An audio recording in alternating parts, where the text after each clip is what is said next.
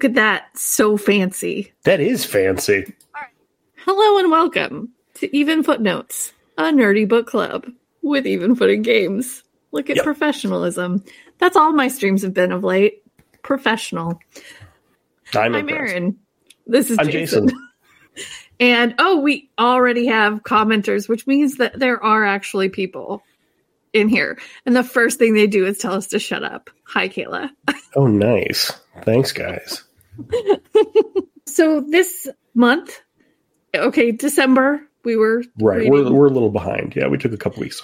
Yeah. Christmas, holidays, things get rough. Like it's just a little, a little hard to schedule. Yeah, yeah, no. It, it it shuts down the the internet for a while. At least our ability to get on it. Yeah. Yeah, absolutely. But I found this fancy copy. Ooh, that's a lot nicer than mine. Yeah. It's very fancy. I got it at the Barnes and Noble hardcover sale, even though I swore I wasn't going to go. Was it fifty percent off? It wasn't. They did this weird thing where they did like 33% off, but then also for every something you got $20 off. Like, I think it was for every $50 you spent, you got $20 in rewards. Okay. And so anyway, I spent like slightly more than $100. So I went back and I got my kid so many Captain Underpantses. Well, that's what they're there for. exactly. Kids love Yeah. Captain Underpants. My kid goes crazy for Mhm. Captain Underpants. Yep. Okay, so let's get into this. Let's get into it. It was a super confusing book for us to assign as the book, which I thought it was going to be very easy, but Yeah. everyone got very confused, including me who thought I had it like figured out. And then I found out that there was like it's because the book is called an abridged copy. Like Right. all the books. But then it turns out that that the, the the book on tape version is an even more abridged version. It's slightly more abridged. There is not the, all the back stuff. I think is all the problem is. I I did go through it and check. It was not like I think all the main story is there. So they just did like the movie part without all Yeah. the extra stuff. Okay. None of the the extra stuff. Right. The chapters can't be ten thousand pages long. They- the book is only like 350. Come on. So and like the actual part of the book is only like 200 right, like, the, pages. right, the, the part that's just There's the, a whole the lot of extras. Yeah, yeah. yeah. We all the extras make up arguably the I guess the main story or at least the the story he was trying to tell. Do you want to describe or I mean do you want to explain how for those folks who haven't read the books cuz I know a lot of people didn't realize there was a book. Yeah. Um So this is a book where the premise of the book is that this guy was read a book when he was a child. mhm. And that when he finally finds the book as an adult, he finds that what his dad read him and what the book actually said were very different.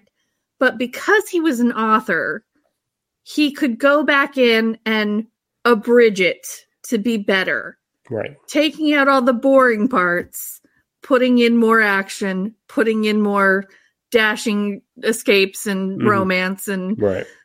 Except for the some of the romance that he's like, "Oh, that was a private moment."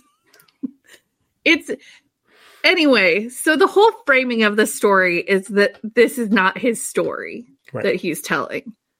And I went on Reddit for just a hot second and n- like so many people think that really it is like Morgenstern's book, Yeah. not William Goldman's. book. S Morgenstern, yeah. Yes. Who is not a real person. No. He's the fake I'm here to tell you- book. Yes. Hot take. But William Goldman, the writer, did publish other books under the S. Morgenstern alias without the without the the, the framework. Just you know, a book written by S. Morgenstern. Yeah, like so it was also a pen name, hmm but I think this one was first. Yes, this was the first one. Yeah. Okay. So it's confusing though. So people were like, "Oh, I can only get the audiobook and it says it's abridged." And so a lot of people, including myself because I only just got this like at the end of the month. Mhm. I thought oh man, I must have missed so much of it once I looked at this book, but mostly it's extras and art right because it's a- real. It's a Yeah. chunk. by the time you but put in all of the the the like the stuff he wrote for different anniversaries and stuff, yeah, you're, you doubled the but size it's, of I mean, book. And see how big see how big the writing is? Like it doesn't take up that whole page. that's what I was trying to explain. Like, yeah, it's a lot of pages, but like only half of the page has text on it. Was that like the 50th The anniversary are- edition or something? Yeah. It's uh no, it's just a special edition. Okay, because the 50th anniversary of the book was last year, It was 2023. So Oh, this says it is uh it's got the introduction from the 30th, the 25th, okay, and the 10th. yep, So it's it, 30th. okay. Probably. So it's it's the most up to date version then, as far as Yeah. yeah. And since William Goldman died about six or seven years ago, there probably isn't going to be another No more- version. Yeah, yeah, no more new inserts anyway. right, right. So, Oh. this is a story a lot of people are very familiar with Mm-hmm. Yes, because a lot of us grew up on this movie on this movie, right? that was released in 1987. Yep. I watched it when I was super young. Oh, I yeah, I've I've probably seen it a hundred I think I was Yeah. five or six. Yeah. Like it wasn't in theaters, but it was very Mhm. soon after. Mhm. But I don't know. Do you want to do quick synopsis? Yeah, we can do a quick synopsis. I have not yet rewatched it after reading the book, Kayla. I didn't either. I kind of want to get my kids to watch it with me, like at least uh, because they would be. bad at each other. they're probably about the age I was when I saw it for the first time, or at least maybe a couple years older, even. So, well, quick. Okay, quick synopsis of the of the book. Like Aaryn said, the the very quick framework is it is a fake abridgment of a fake book. But the framework around what became the movie of Princess Bride is William Goldman, who was a who was a, an actual screenwriter. He actually he won a couple Oscars for screenwriting for uh, Butch Cassidy and the Sundance Kid, the Robert Redford uh, Paul Newman film from the, the late 60s, which is amazing if you haven't seen it. And I think a couple other ones, a couple documentaries. But it's him trying to not only write the adaptation, but get it made into a movie. So a good chunk of the book that kind of interjects here and there is him talking about just how crazy it is to get anything accomplished in the 70s in Hollywood. While also, that was not in my copy. okay, so you didn't have that stuff in your copy. No, okay, I had okay. none of that. I I didn't notice it when I was going back, probably because I wasn't looking for that. But Okay, so that could have been added in later. How about the stuff with his family? How uh, he's his his family, yes, It's and falling that he, apart? So, he yeah, did yeah. it for his son, who is Right. he didn't have. who right because the Doesn't actual author had two daughters. Yeah, yeah, but, Yeah, yeah. But he wants his son to read the book because he loved it so much, and that's how he kind of realizes that the actual book is not as exciting as he remembered because his dad was cutting out all the boring parts. But but there's also a lot of stuff about the disillusion of his marriage in there in the framework as well. And I- as the either as that the- or I don't remember it. Yes, yeah. And Caleb, Caleb pretty much nailed it. His his wife is or his son is fat and his wife is smart but emotionless. I don't And- remember any of that. In the in the later editions, the the twentieth, fifth, and the thirtieth anniversary, he's now trying to get his grandson into it, into the book. He divorced his wife. His son grew up and got not fat, and now he's trying to do the. He's trying to to, to treat his grandkid like he should have treated his son all those years ago. So like he's trying to to to hmm. re. So he takes his his grandson to Guilder, where the novel takes place, and the the the Princess Bride in the book is treated as a history. It's it's yes, it, it all actually happened in this country called Guilder, which doesn't actually exist. But they go to Florin and the Guilder. They go to the museum. He takes his grandson to see uh, Inigo Sword, and they and they see a pair of a set of Fezzik's clothes. So they can measure how big everything is. And they find that S. Morgenstern was writing a sequel called Buttercup's Baby, and they steal the first chapter from of the sequel from the S. Morgenstern Museum, and that gets added in as well as a kind of an addendum because William Goldman wanted to write a sequel. He just he just couldn't get back into it, so he, he would write it little bits and kind of add them in, but he just never got it done. But anyway, Princess Bride, We- Westley and Buttercup. uh, Westley is a farm boy. Buttercup is uh, uh, kind of girl. noblish. yeah, yeah, yeah. They fall in love. He goes off to to make his fortune. Gets killed by pirates. She gives up on life and agrees to marry the evil prince of the country. and then she gets kidnapped by some kidnappers, and then kidnapped from the kidnappers by the man in black. And it turns out the man in black is actually Westley, and then they they sword fights and they escape from the prince and live happily ever after. It's pretty standard fairy tale fare, but everything's Um, kind of good. Rick says, "Why is not fat always an improvement? Because of, of fat phobia and Yeah. you know Yeah. society. I mean that. and I, and I hate I hate to give the whole um you know it was a book of its time, but it was written in the seventies. Like that was there, uh, not not to excuse that, but that was you know more of, or of the mindset. Um, Yeah. Also, I mean, and honestly, I I there were de- I definitely thought it was going to be worse. Okay. How so? I just thought that they were like they definitely did about how Buttercup was plain and then she didn't eat for a week and then she had lost the baby fat virgin. It wasn't that she didn't eat for. She was she she was grieving. She was. Yes.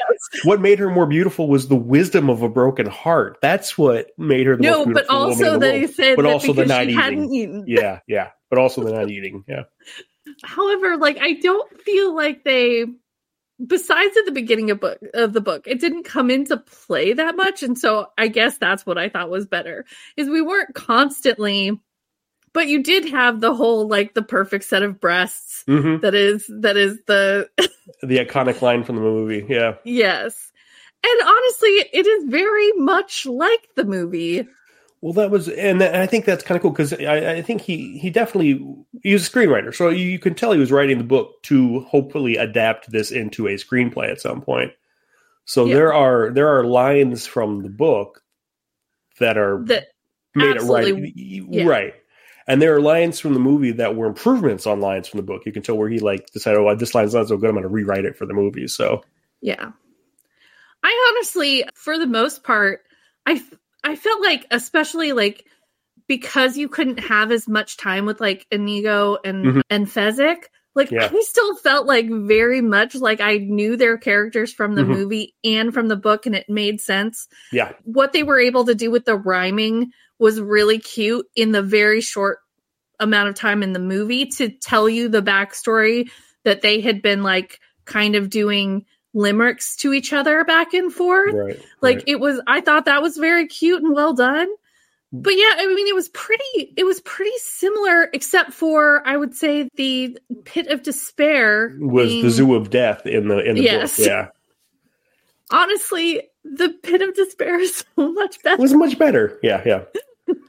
the the the zoo of death in the book was um but is exactly what it sounded like. Prince Humperdinck liked to to hunt and kill something every day, so he had this giant underground zoo filled with all sorts of dangerous animals. As like level one was the fastest, and level two was the strongest, and level three was all poisonous animals, and level four was Yeah. all whatever. And then at the very bottom of the of the zoo, that's where the machine was. That's that's where Well, and it was empty though for most of it. He Right, hadn't 'cause he- hadn't the found the most dangerous thing yet. Yes. Felt Um, very the most dangerous game, kind of. I'm waiting to Oh, yeah. fill this up with humans. Oh, it absolutely was. I mean, once he found Westley, he was like, yes, put him in the basement, you know, yeah. but yeah, Kayla's right. I liked, I thought the Zoo of Death was really cool. There's a, the, when, when Fezzik and, and Inigo go down there Yeah. and they, Fezzik crushes a giant snake and they're in the dark getting attacked by rabies or bats with rabies Like and they red can't bats, see. yeah. Right. And, and Inigo like uses the air currents to stab them all with his, it's, it's a pretty cool scene. Yeah. However, Um, it is in the dark and it would not have worked. It wouldn't You have- were yeah, completely yeah. correct. the whole yeah adapting that would have been half of the budget of the movie right there you know yeah today you see you cgi all those animals maybe you can do something with it but i'm hoping that they never remake it I don't know. they Um, did re uh, you know they remade it during COVID. Like a whole bunch of well they did Hollywood like a reenactment or yeah Yeah. like a, yeah like the the fan the fan reenactment yeah it was really good it was really good It wasn't a fan, it was all stars. Like well that's what well, all- they're, they they being fans Yeah. of the yeah, Okay, yeah yeah fair Um, enough. I was actually in a, a an ad, a live version adaptation in college of the Color me Bride. shocked. Yeah, right. Can you can you imagine it? We trained with the Penn State fencing team for like three weeks. It was pretty cool. Very cool. Yeah, it was.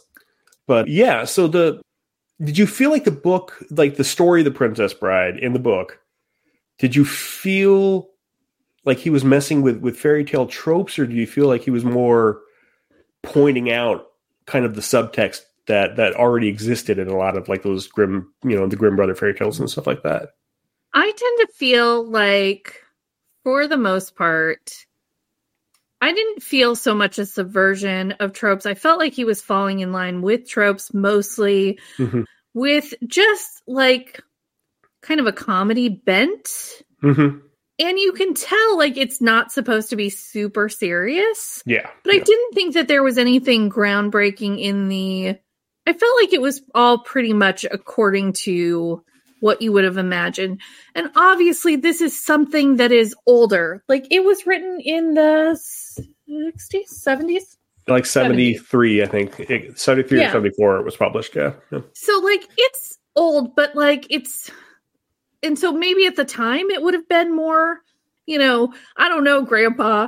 In back in the day, in the seventies, I I was not around for the seventies. All right, I know. I'm just I- I- kidding. I missed Uh, him by sixteen days, but I was not around in the seventies. Jason is all of four years older than me. It's fine. However, the I just I don't know that it would have been so like I don't know if it seemed very subver- subvertive of its time because I don't know that I have. I mean, besides like classics like Tolkien, Mhm. like I don't know that most of the stuff that I had read was even as a child was post like 80s Right, sci-fi right, and fantasy. So I can see the, the book being very much a precursor to Piers Anthony's Xanth series in the eighties, or or even Terry Pratchett, you know, the Discworld stuff. Kind of the silliness without the satire, though. I, yeah, I, I never felt like it was really the satirical stuff. Was the was the the family life stuff? Was the was the real life stuff to me? That was that was yeah, and more I don't remember. commentary. I will admit that I read this, read this. I listened Mhm. to it while I was driving over two hours, had my kid in the car, was like, hey, by the way, this is a totally appropriate book that if you, and you've seen the movie, so you could listen to. And he's like, nah, I'm going to watch Captain Underpants. Like, as we said, crazy for Captain Underpants. But like, it was kind of a fun, like, it was like watching a movie in my head, but it was two and a half hours. Yeah, Like, I maybe it was just the quickness of the time that I spent with it, but I don't feel like there's stuff that I I may have missed or mm-hmm. that wasn't in the abridged abridged version Right, of the book. right. So yeah, so so his his interjecting I definitely don't remember him saying that his son was fat and his wife was yeah, see, I think yeah. So so if you if you if you're looking for the book on tape, don't because apparently it is it is Yeah. just the core story. It is just the movie. It's not. yeah. And I Is- thought it was fun enough that I was like, Mhm. oh, I was there and I was like, ooh, special edition. I like pretty books. So I was like, I'll get it, which I actually now kind of want to go back and revisit that kind of frame story stuff. Yeah, just, yeah. Even if the- it's terrible, some of it. It's it's a it's a guy who is putting uh, his career before his family, and he's not a good guy, and you kind of realize that as as, as it goes on, which is what makes the later frameworks that he writes about, you know, with his grandson and trying to make right what he screwed up in his relationship with his his son, with his grandson, makes it even sadder, you know, more tragic because because mm-hmm. he's he's a guy who realizes he messed up. I'm looking for like an example of some of the interjections. So there are parts where in in the as it's going through the main story, you'd get like a footnote where he would be like, yeah, you know, author here, I cut out the next 60 pages because they were just talking about how pretty Buttercup's hat was. And apparently this was I've, I've been told this is very hilarious Florinese satire, but it doesn't make any sense to me because this book was written 150 years ago. So I'm just going to cut that and we're going to skip to the zoo. You know, so it's it's there's a lot of stuff like that in there. But uh, yeah, I think you, you you if you lose if you don't have that in the audiobook, then you've lost a big chunk of it because there are parallels between what he's going through in his life and what the characters are experiencing that Oh, that me that makes me cool. feel like I'm less, even less, you know, good for this to discuss it. But so few of people actually finished the book this month because it was in December because it was a busy month for some it was reason. a busy month. For I don't know why. Yeah, yeah. and I think it, it it so many people were confused, understandably, because there are many editions, and even the original edition says it's not the original edition right on the Right. cover, and people are like, "I'm not going to read this unless I have the original original edition." It's like, well, you're not. Well, there is no original edition. Like that that is it, you know. But Yeah. But go on Reddit for like five seconds and people are arguing about Mhm. whether or not no, he says he he says that it's Morgenstern's book, and I Right. looked it up, and there, Morgenstern was a real writer, and obviously it's his pen name. It's Mhm. very confusing. well, it's obviously people haven't read the book, so they don't understand. The, or they did when they were young, or they did when they were going to remember. Yeah. like there are things and honestly having only listened to the audiobook i feel like yeah i probably missed out and was a little bit confused when i got the book and i was like whoa there's this whole part about buttercup's baby and all this stuff Mhm. so there i must have had an actually abridged story of the abridgment Yeah, yeah. So there's a whole other half of a book for you to read. yeah i have not gotten into that and since i have not started our book for June or january I i probably won't yeah, yeah. Put it put it on the back burner. But Yeah. if you if you're just reading the core story of the Princess Bride, it is it is the movie beat for beat for all intents and purposes. yeah There's some dialogue in the book. You get a much more clear idea that Buttercup is dumb and Westley is an asshole. So some of their some of their exchanges in the book did not transfer over to the movie because Westley is isn't all that likable sometimes. yeah yeah. One thing that I really noticed is that like Humperdinck was really practical at the beginning. Yeah. He was like, like that's okay. Like royal marriages aren't usually for Mhm. love. We can just hang out and Yeah. be friends. And then out of nowhere, he's like, oh, actually, by the way, I I I hired kidnappers to Mhm. kill my wife. Like, Well, there's there's and there's sections that did make it where he's like this chapter is all about how Humperdinck learned statecraft statecraft from one of the you know the wisest politicians in the land, but he also learned the necessity for royal murder, something something like that. It was like he, he became even more he became even more practical and politically savvy, but he also became more Machiavellian in the process. So it's like he got Oh, smarter but more evil. So but and again, it's it's it's William Goldman, going, but but that chapter was boring, and I cut that one too. So yeah. I was gonna say that really the only characters, whereas you do like Westley and and Buttercup more, but in this book, really you just like Inigo and Fezzik. Yeah. I don't feel like there was anybody else that was as good. Also, I Mhm. don't know.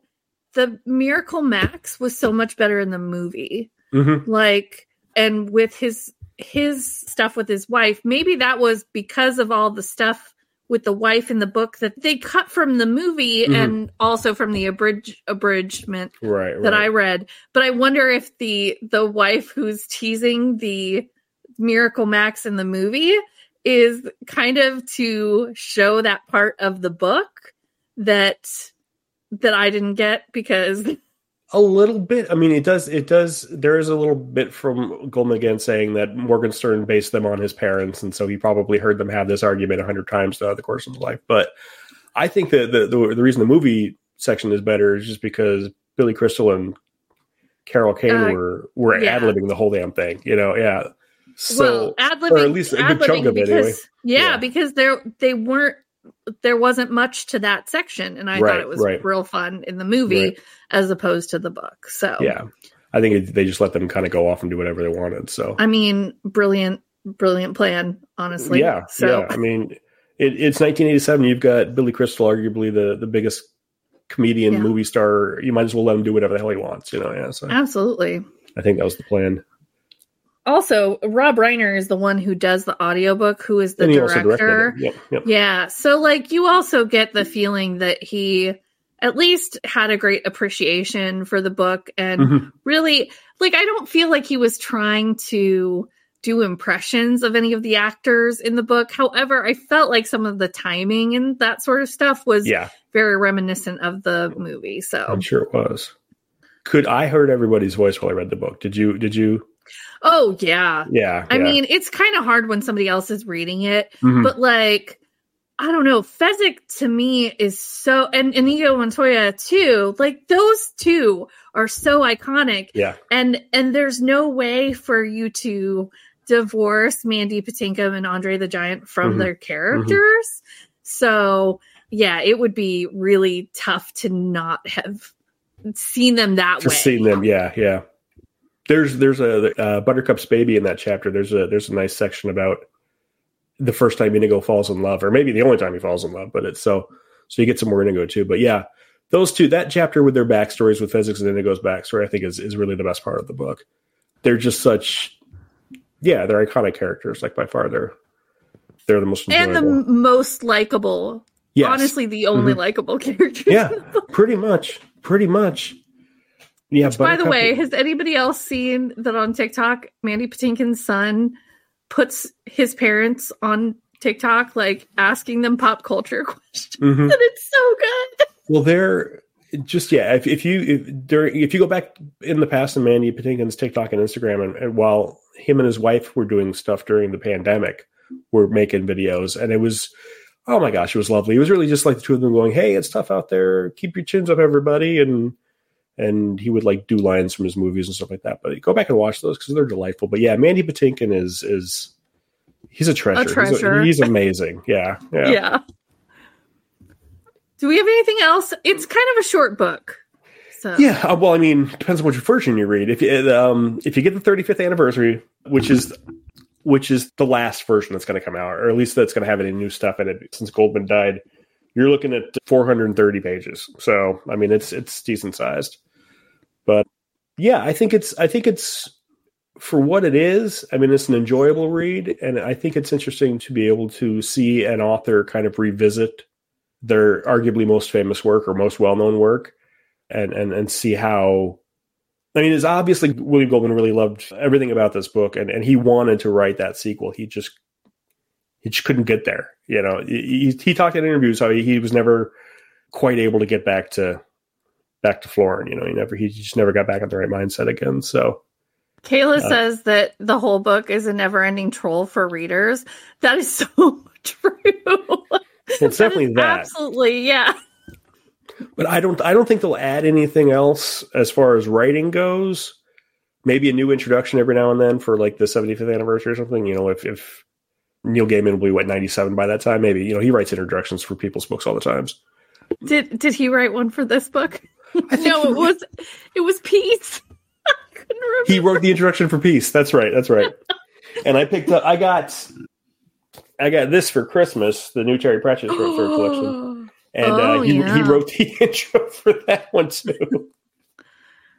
Yeah, you'll have to let me know because uh also Terry Pratchett, those were the only ones that he was okay with releasing Right. because he had all of his work run over by a steamroller after his death. Mhm. Mm-hmm. That's what I survived the steamroller. iconic. Yeah. and I think some of I think some of the ones in there he probably forgot he wrote too, because a lot of them are like from the seventies, like from his initial writing gigs. So, and he was writing under a Oh. pen name for a while apparently too. So he, he might not have remembered writing them in the first place. But Yeah. I honestly I need to get through like I have not read nearly enough of Discworld, but it's like 40 Mm. books. Like it's Yeah. a lot. it is a lot, but they're quick. Oh man, you can zip through one in a day, no problem. Yeah. That's true. Oh, that's right. Uh, We're talking about S. Morgenstern. Sorry. The Gondoliers was the other book written by S. Morgenstern that I that I read. William Goldman is S. Morgenstern, and it was It it was hadn't noticed. right, and it was about the history of.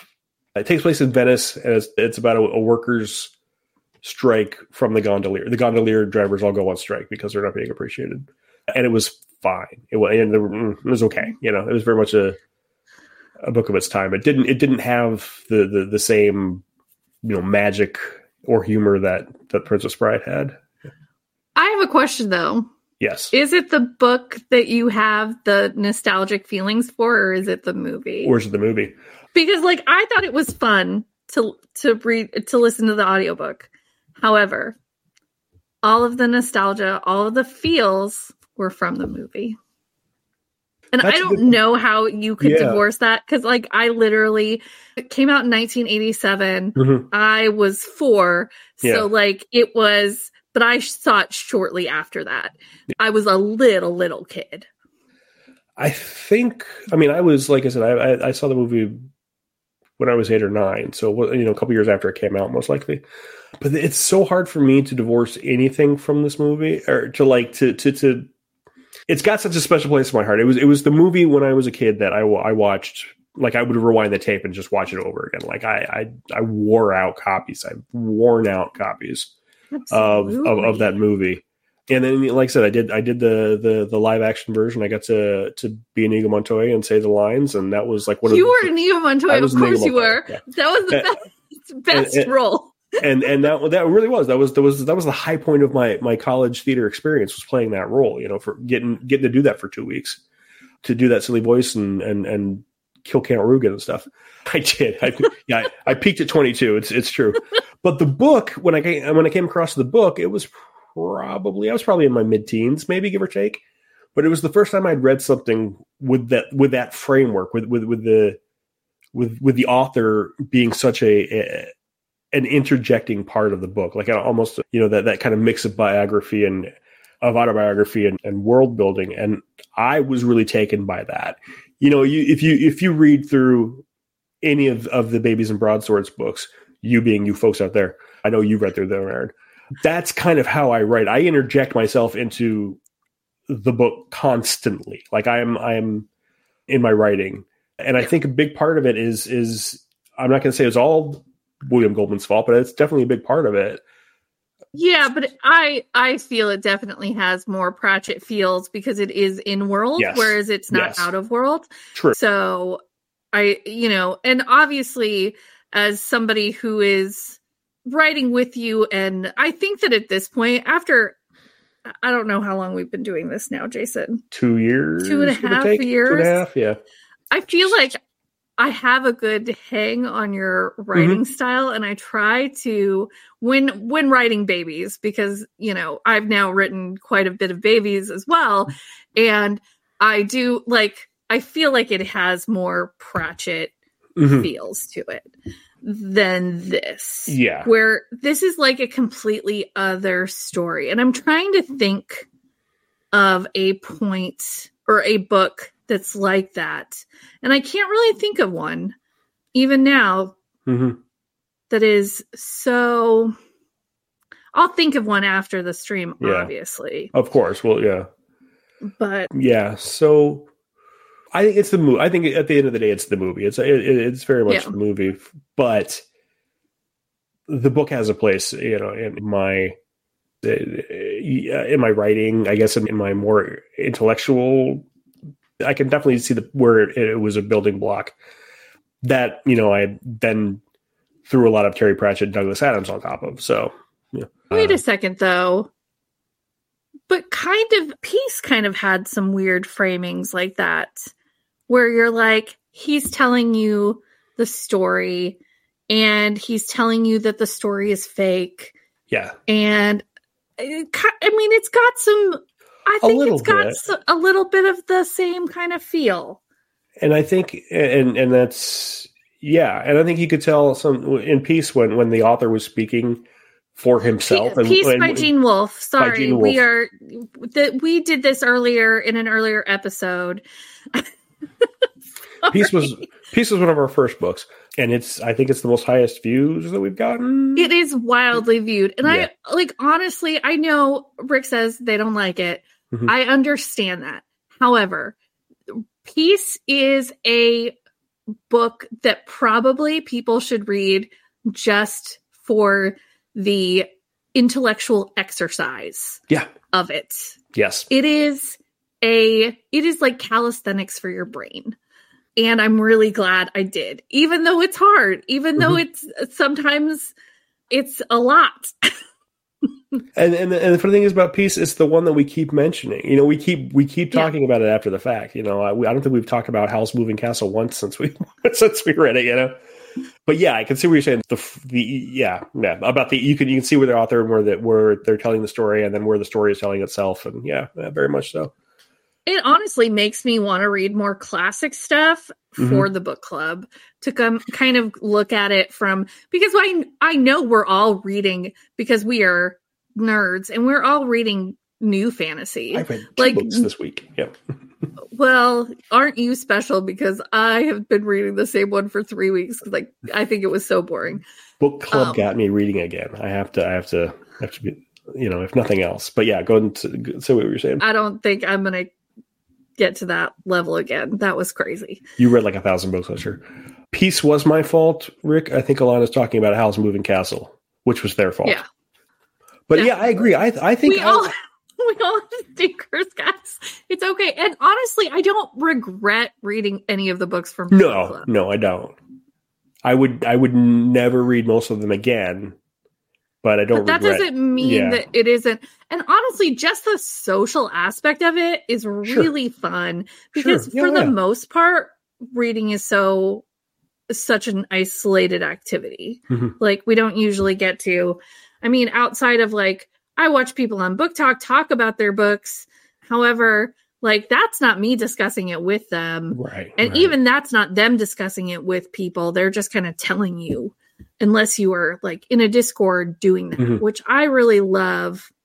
I, you know, and we just are able to do that kind of throughout the month with our books, even if we're a little late to the party. And I'm grateful for the ability that we have to do that. Yes. So, Princess Bride, are we are we recommending it? I mean, I wouldn't unrecommend it. I also don't feel like I got the full experience with the you, audiobook. Honestly, I you didn't get not, the full experience. Yeah. I would yeah. not recommend. The thing is, is that when this was done, all I could get was I couldn't get it from my library, but the the way I could get it for cheap was that it was on sale through Audible, so it was 99 hmm. cents and that was a deal that I could not pass up. But I think that you've got to read the whole thing. And I'm kind of upset, and I may revisit it because I didn't get the inter interludes. Yeah, yeah. And I think that's really what it sets it apart from from just a you know just a kind of silly fantasy book is is is, is the juxtaposition of his real life and the, and the fantasy world that he's creating that is supposed to be the real world or whatever the case may be. But I think if you haven't seen the movie, I don't know that you'll get nearly as much out of the out of the Oh God, no. Yeah, yeah. It'd be weird. Yeah. I mean, I can't imagine like in this day and age, people who would have done it in the other order would be it would be wild. I can't I, can't I, I, just can't imagine not having seen this movie. You know, but but yeah. I get you know, but then again, it is what when I 87, married, I mean, it's old, Steve, 35 years old. Yeah, yeah, When I married Steve, I hadn't watched it. I but know. you made him watch it, right? Of course. Okay. But he doesn't right, have the nostalgia for it like you should. Right, right, right. Weirdo that he is. He's I think got, I don't know. He's yeah. like such a movie nerd, and I don't know how this escaped him, but that's another story no accounting for taste, I guess. Even, I guess. Even I when you're seven. yeah. Me. Yeah. I didn't mean it like that. I know. I was teasing. So, for January, which we are already very far into, we're reading Perception Check by Astrid Knight, mm-hmm. which I just got my copy in the mail not a couple days ago, I think. I just downloaded but, my copy tonight. Yeah. Yeah. So we're gonna do that. They are. I, I don't know that this book is traditionally published, which maybe means it's our first indie published book. I think it is. A, a, they're they're published through Amazon the same way we are. I think. I'm, I'm pretty sure that's what the the situation was. Yep. I am stoked. Honestly, there obviously is a lot to be said of the publishing process, and I'm sure that anybody who reads Babies and Broadswords will find typos and nonsense that we did missed. Although they have those in regular books as mm-hmm. well. Yeah, no, I'm really excited about it. And also, as indie published authors, I think it's great to do that. I also, like I said, I think, yeah. yeah, we're also going to be pretty soon getting back into trans rights readathon territory, and I think we're planning some to do some some books for that as well. Cool. But yeah, Will, will there be any more snake penises in our trans books? you know, one can only hope. That was that was a Like- callback to another episode. So Yeah, we were we were afraid we wouldn't have anything to say. Yeah. There were there was just too. I think we did fine. So Yeah. thank you very much uh, for joining us on the on the live stream, and uh, thank you for listening after the fact uh, or watching us on YouTube or however you came across us. We are Aaryn and Jason from Even Footing Games. We are a game company. We write and produce and sell games, and we play them as well. Check out our Discord. That's the best way to get in contact with us if you want to chat about more books and stuff, uh, or just and it's a it's a wild and crazy place, but we love our community Yes. No squares allowed, man. No, you can come. You're just going to get weirded out by stuff. That's true. but from all of us at Even Footing Games, this has been Even Book Notes and we, or Even Footnotes, Even and we footnotes. will Even Footnotes, and we'll catch you next time. All right, bye. Bye.